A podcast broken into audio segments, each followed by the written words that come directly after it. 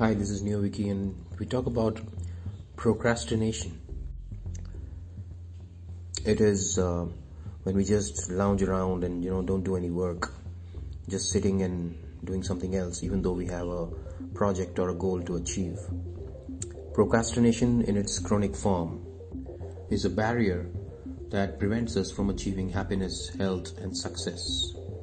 Regular procrastinators skip their exercise routines and also have high levels of anxiety, leading to various mental and physical ailments. New research tries to target the root cause of procrastination, looking at it from a psychological angle. The four causes of procrastination. Using a variation of the temporal motivation theory, procrastination is divided into four causes which are interlinked. Expectancy, our underestimation of our chances of succeeding reducing our overall motivation. Sensitivity to delay. Lack of recognition that our delaying will affect our chances of completion of the task on time. Value. We do not appreciate the value of the task being done on time. Metacognition.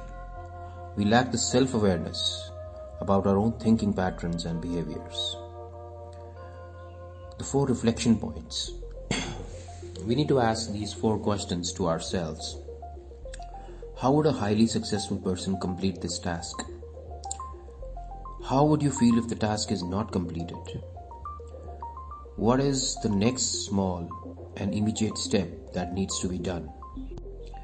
And lastly, if there was one thing that could be done to achieve the goal on time, what would it be? Keep thinking and ask yourself these four reflection reflective questions. Thank you for listening. This is NeoViky.